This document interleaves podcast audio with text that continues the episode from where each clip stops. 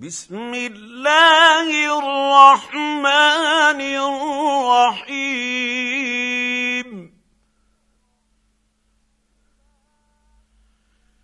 لإيلاف قريش. إيلافهم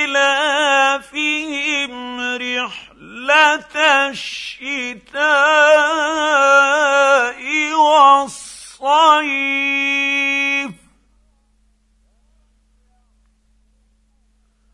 فليعبدوا رب هذا البيت